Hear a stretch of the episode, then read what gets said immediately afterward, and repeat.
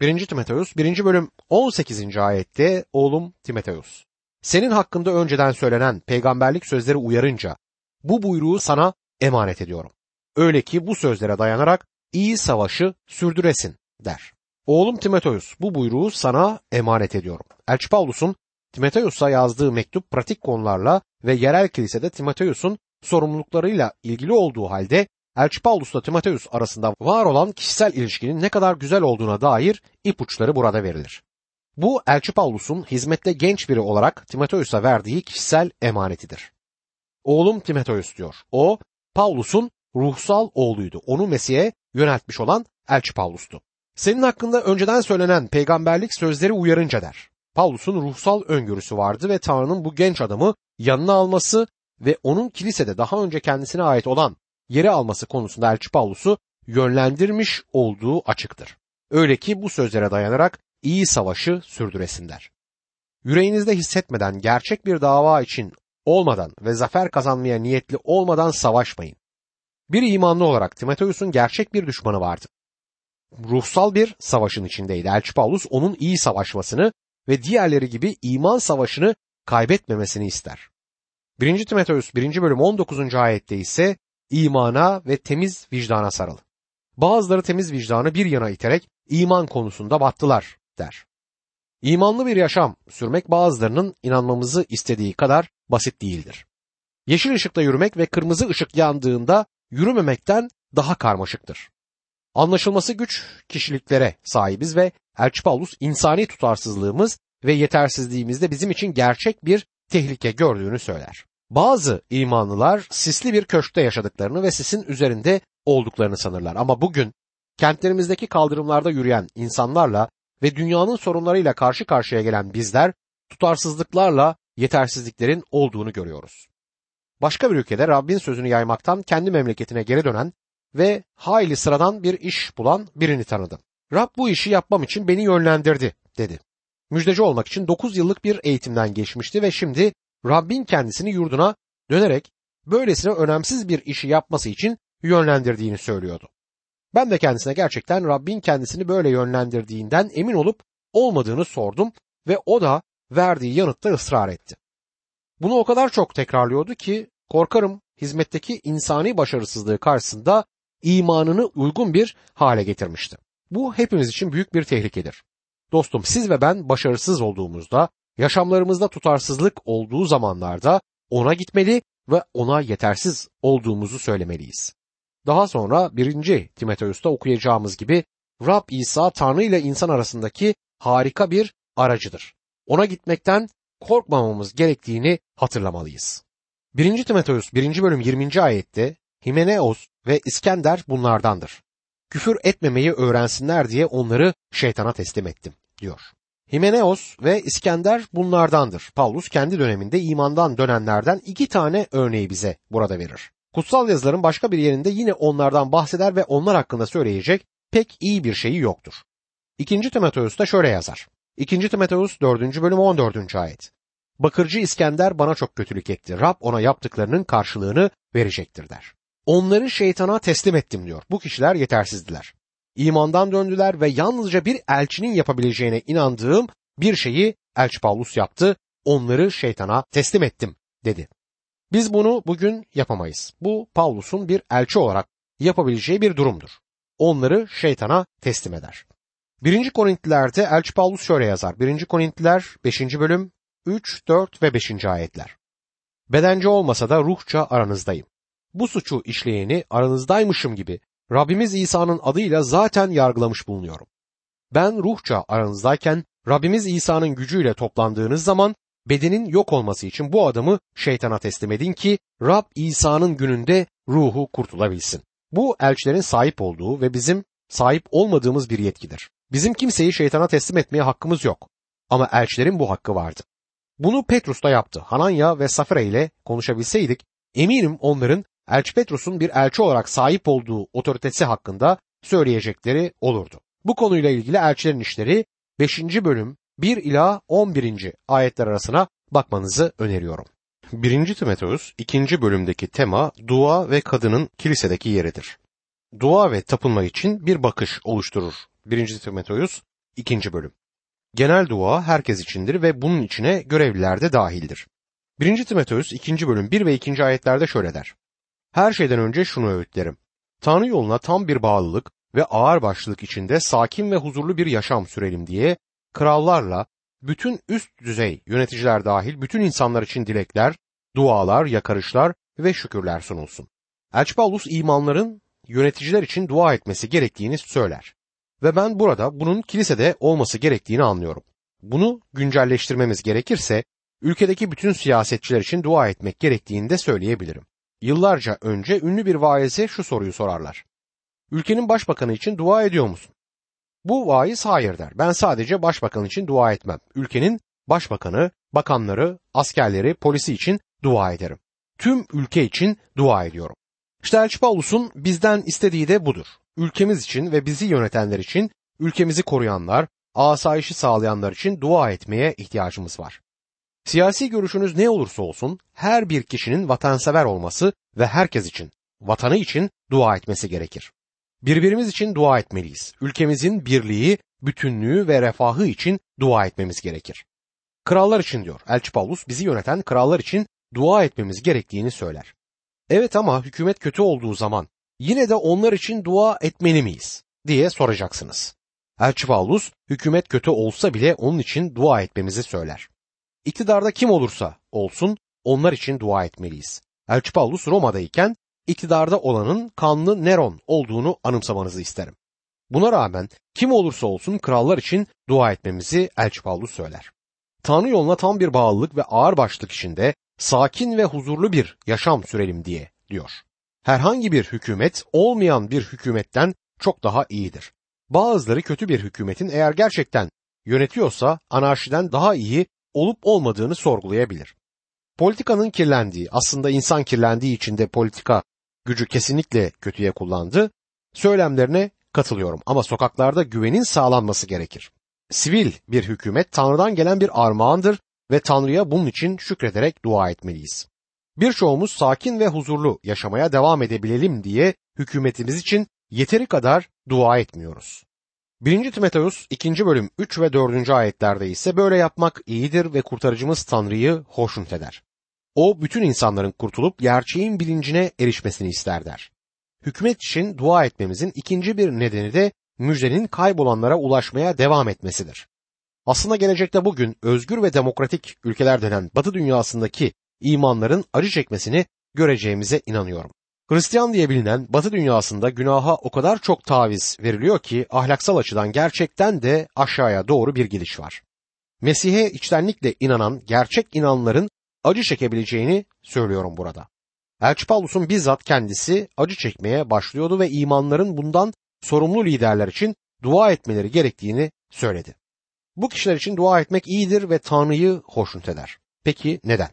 Çünkü tüm insanların kurtulabilmesi Tanrı'nın isteğidir diyor. Sizin ve benim için belirli birinin seçilip göreve gelmesi önemli değildir. Hizmetim boyunca asla bir adayı önermedim. Ben bunu yapmaya çağrılmadım ve herhangi bir vaizin de bunu yapmaya çağrıldığına inanmıyorum. Müjde kaybolanlara ulaşabilsin diye kim olursa olsun liderlerimiz için dua etmemiz gerekir. Tanrı'nın sözünün kaybolanlara verilmesini mümkün kılan birinin iktidarda olmasını istiyorum. Bizi ilgilendiren bu olmalıdır ve bunun için dua etmeliyiz. 1. Timoteus 2. bölüm 5. ayette çünkü tek Tanrı ve Tanrı ile insanlar arasında tek aracı vardır.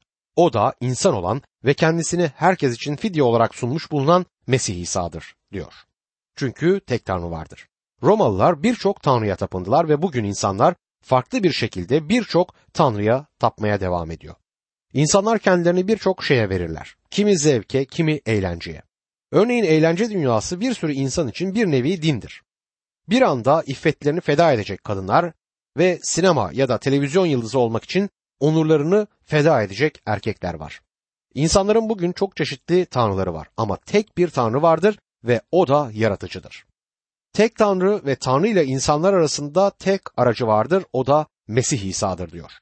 Eski antlaşma zamanında İsrailler pek çok kahinin olduğu tapınağa gitti. Bu insanlar bu aracılıklarla Tanrı'ya gidebilirlerdi. Elçi Paulus şimdi gitmemiz gereken tek bir aracı olduğunu söyler.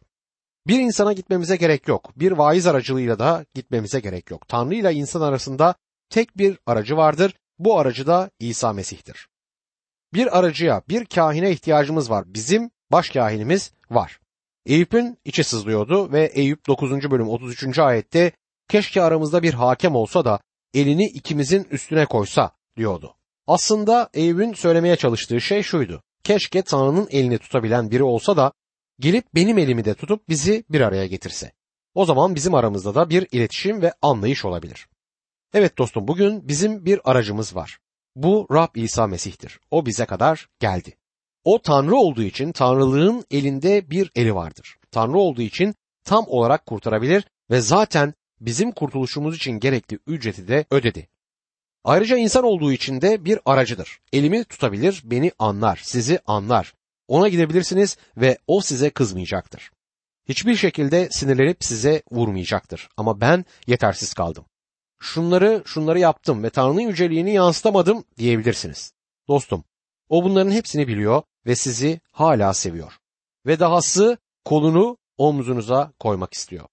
Yaşaya Rabbe ilişkin Yaşaya 63. bölüm 9. ayette şu sözleri yazdı.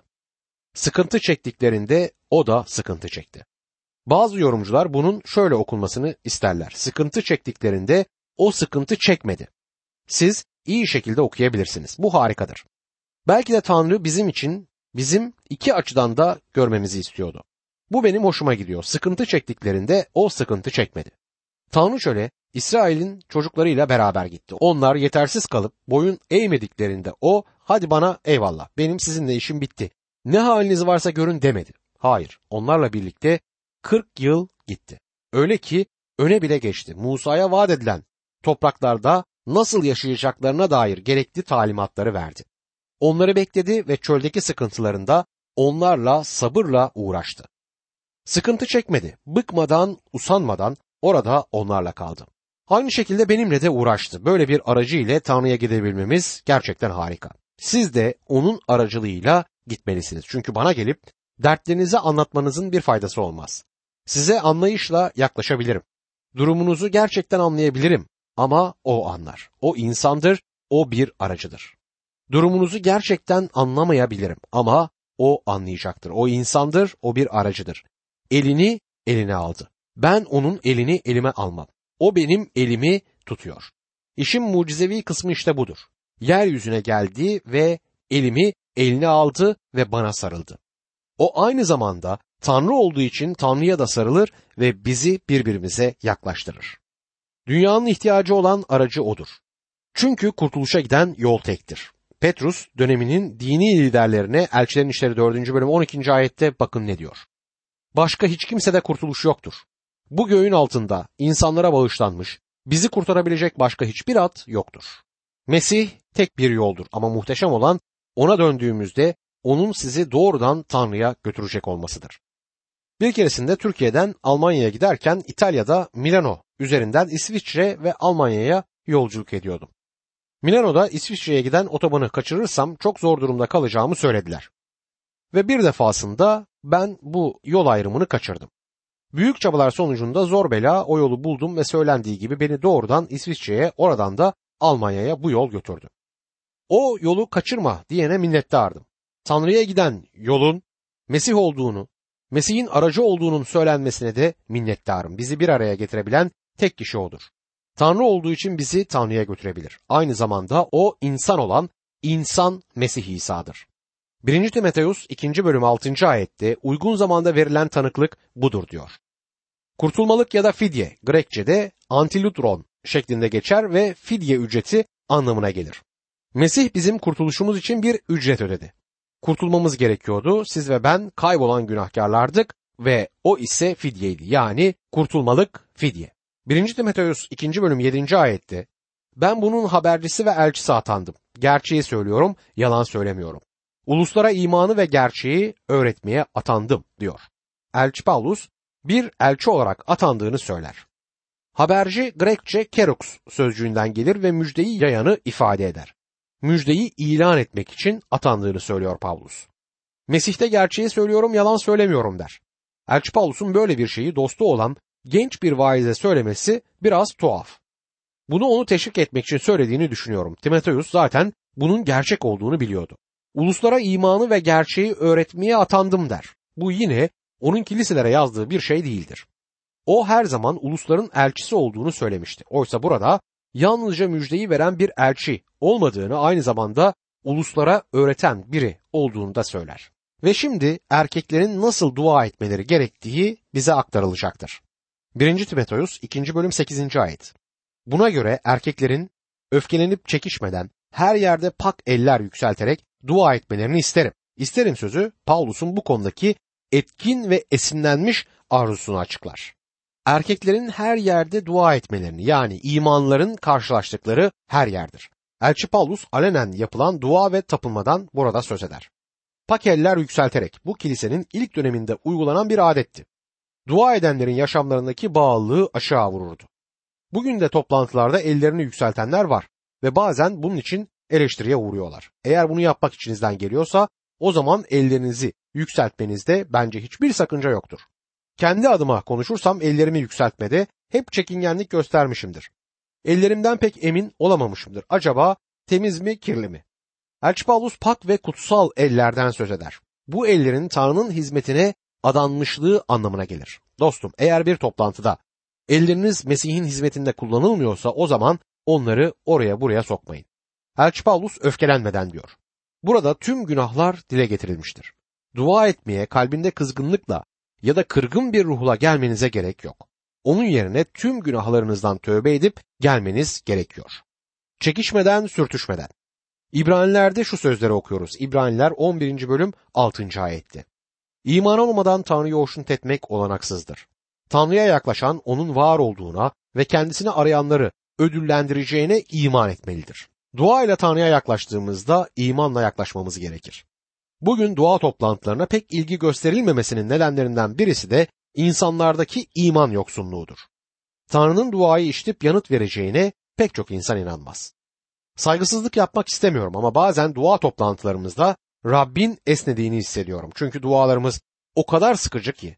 Herkese açık toplantılardaki duayı günahlarını itiraf etmiş, yüreklerinde kim ve acılık olmayan, imanla gelen ve Tanrı'nın duayı işitip yanıt vereceğine inananlar etmelidir. İşte böyle bir dua, dua toplantısını olması gerektiği gibi yapacaktır. Elçi Paulus erkeklerin nasıl dua etmeleri gerektiğini söyledi. Ve şimdi de kadınların nasıl dua etmeleri gerektiğine değinecek.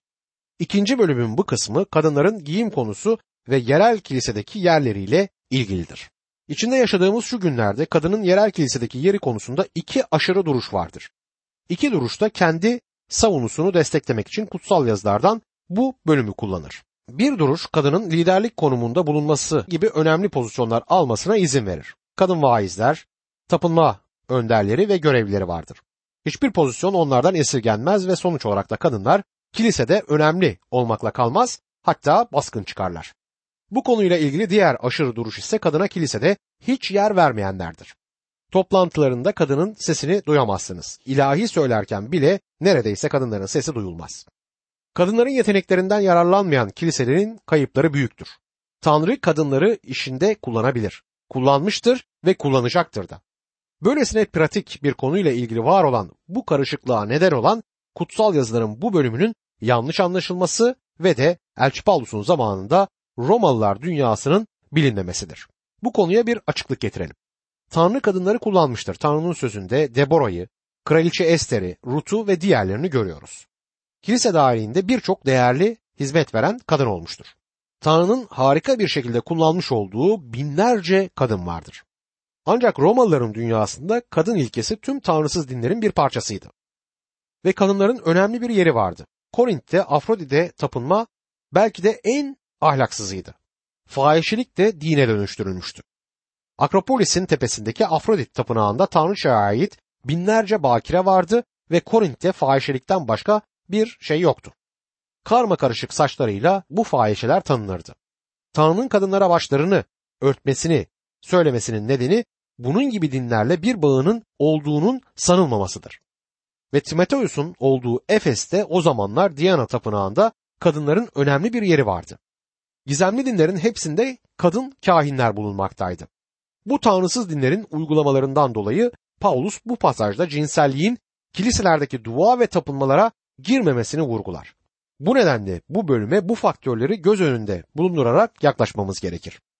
1. Timoteus 2. bölüm 9 ve 10. ayetler. Kadınların da saç örgüleriyle, altınlarla, incilerle ya da pahalı giysilerle değil, sade giyimle, edepli ve ölçülü tutumla, Tanrı yolunda yürüdüklerini ileri süren kadınlara yaraşır biçimde iyi işlerle süslenmelerini isterim. Elçi Paulus erkeklerin nasıl dua edeceklerini söyledikten sonra şimdi de kadınların nasıl dua etmeleri gerektiğini söyleyecektir. Kadınların dua etmelerini söylemesine dikkat edin. Konu bu değil. Ama toplantılarda dua etme şeklini anlatacaktır. Dışsal süslenmeyle değil, içten süslenmeyi vurgular. Kadın dua etmeli ama cinselliği ön plana çıkaracak şekilde bunu yapmamalıdır. Bir kadının mümkün olduğunca hoş giyinmesi gerektiğini düşünüyorum ve bunu açıkça da belirtirim. Bir kadının kocasının hoşuna gidecek şekilde giyinmesinin hiçbir sakıncası yok. Bekarsa temiz, hoş bir şekilde giyinmesinin de bir sakıncası yoktur. Bunu daha önce söyledim ve bir hanımefendi bana tepkisini şu şekilde gösterdi. Bir gün sizi suçladığım bir konuyu size getireceğimi rüyamda görsem inanmazdım. Genelde söylediğiniz her şeyde sizinle hemfikirim. Ancak Süleyman'ın özdeyişleriyle ilgili çalışmanızda beni çok şaşırttınız. Genç erkeklere eş seçerken her şeyden önce imanlı olmalı diyerek tavsiyelerde bulunuyordunuz. Burada sizinle aynı fikirdeyim. Daha sonra ve mümkünse hoş bir eş seçin dediniz. Böyle bir şey söylemenin doğru olduğuna gerçekten inanıyor musunuz diye bana sordu. Zaten dünyada fazlasıyla sıradan görünen kız ve kadın var. Allah aşkına bu erkekler hoş kızları nereden bulup seçecekler? Ben de sıradan bir görünüşe sahip kadınlardan biriyim ve kocamın hoş kızlardan birini seçmediğine seviniyorum. Yoksa 25 yıllık mutlu bir evlilikten yoksun kalırdım. Gerçekten size kızmıyorum. Bana Tanrı'nın sözünden bir sürü derin gerçeği öğreten birine nasıl kızabilirim? Yalnızca bir şeyi bilmenizi istiyorum dedi. Tanrı'nın fiziksel güzellikle bereketlemediği biz kadınlar için de bir şeyler söylemeniz gerekiyor diye düşünüyorum. Bu hanıma ve diğerlerine bir şey söylemek istiyorum. Kocanız size aşık olduğunda sizin ne kadar güzel olduğunuzu düşündüğünü hiç aklınızdan geçirdiniz mi? Evet, o sizin güzel ve hoş olduğunuzu düşündü. Yoksa sizinle evlenmezdi. Genelde her evlenenler o ilk tanıştıkları, aşık oldukları dönemi ara sıra birbirine anlatmazlar mı? O dönemlerin ne kadar hoş, tatlı ve heyecan verdiğini söylemezler mi? Eminim kocanız da sizin güzel olduğunuzu düşünmüştür ve ona çekici gelecek şekilde giyinmenizde de bir sakınca yoktur. Ancak dua etmek için Tanrı'ya yaklaştığınız zaman süslenmenize gerek yok. İçte olan süs önemlidir. Tabi temiz giyinmek ayrı bir konu ve her bir bireyin temiz olması ve temiz giyinmesi gerekir. Bir kadın kilisede ilahi söyleyeceği, bir şey söyleyeceği ya da başka bir etkinlikte bulunacağı zaman cinselliğinin cazibesini düşünmemelidir. Tanrı'yı hoşnut etmek için çalışmalıdır ve bunun için de cinsel cazibeye dayalı bir şey yapması da mümkün olmayacaktır. Bu tür cazibeler Roma dünyasındaki tanrısız dinlerde yer aldı ve Elçi Paulus kiliselerde böyle bir uygulamanın olmaması gerektiğini özellikle vurgulamaktadır. 1. Timoteus 2. bölüm 11 ve 12. ayetler. Kadın sükunet ve tam bir uysallık içinde öğrensin. Kadının öğrenmesine, erkeğe egemen olmasına izin vermiyorum, sakin olsun diyor. Bu ayetler öğretinin öğrenilmesi ve öğretilmesiyle ilgilidir. Elçi Paulus'un döneminde kadınların gizemli dinleri yönlendirdiği ve bu dinlerin cinsel zevk ağırlıklı olduğunu aklınızdan çıkartmayın. Elçi Paulus kadınların cinsel cazibelerini ortaya koyarak konuşmalarına karşı uyarıda bulunur. Kadınların toplantılarda konuşmalarını 1. Korintliler 14. bölüm 34. ayette kesin bir dille Elçi Paulus yasaklar. 1. Timoteus 2. bölüm 13, 14 ve 15. ayetlerde çünkü önce Adem sonra Havva yaratıldı. Aldatılan da Adem değildi. Kadın aldatılıp suç işledi. Ama doğum yapıp kurtulacaktır. Yeter ki sağduyuyla iman, sevgi ve kutsallıkta yaşasın. Dünyaya günahı getiren Havva'nın günahıydı. Şimdi bir kadın ne zaman bir çocuk doğursa dünyaya bir günahkar geliyor. Dünyaya getirebildiği olay budur. Ancak Meryem dünyaya kurtarıcı Rab İsa'yı getirdi. O zaman kadınlar nasıl kurtulabilir? Çocuk doğurarak çünkü Meryem dünyaya kurtarıcıyı getirdi. Kadının dünyaya kurtarıcıyı da getirdiğini söylemeye hazır değilseniz kadının dünyaya günahı getirdiğini de asla söylemeyin. Dostum hiçbir erkek bir kurtarıcıyı sağlayamazdı ama bir kadın bunu yaptı. Ne var ki her kadın aynen bir erkek gibi imanla kurtulur. bir erkek gibi sevgi ve kutsallıkta kadınlarda büyümek zorundadır.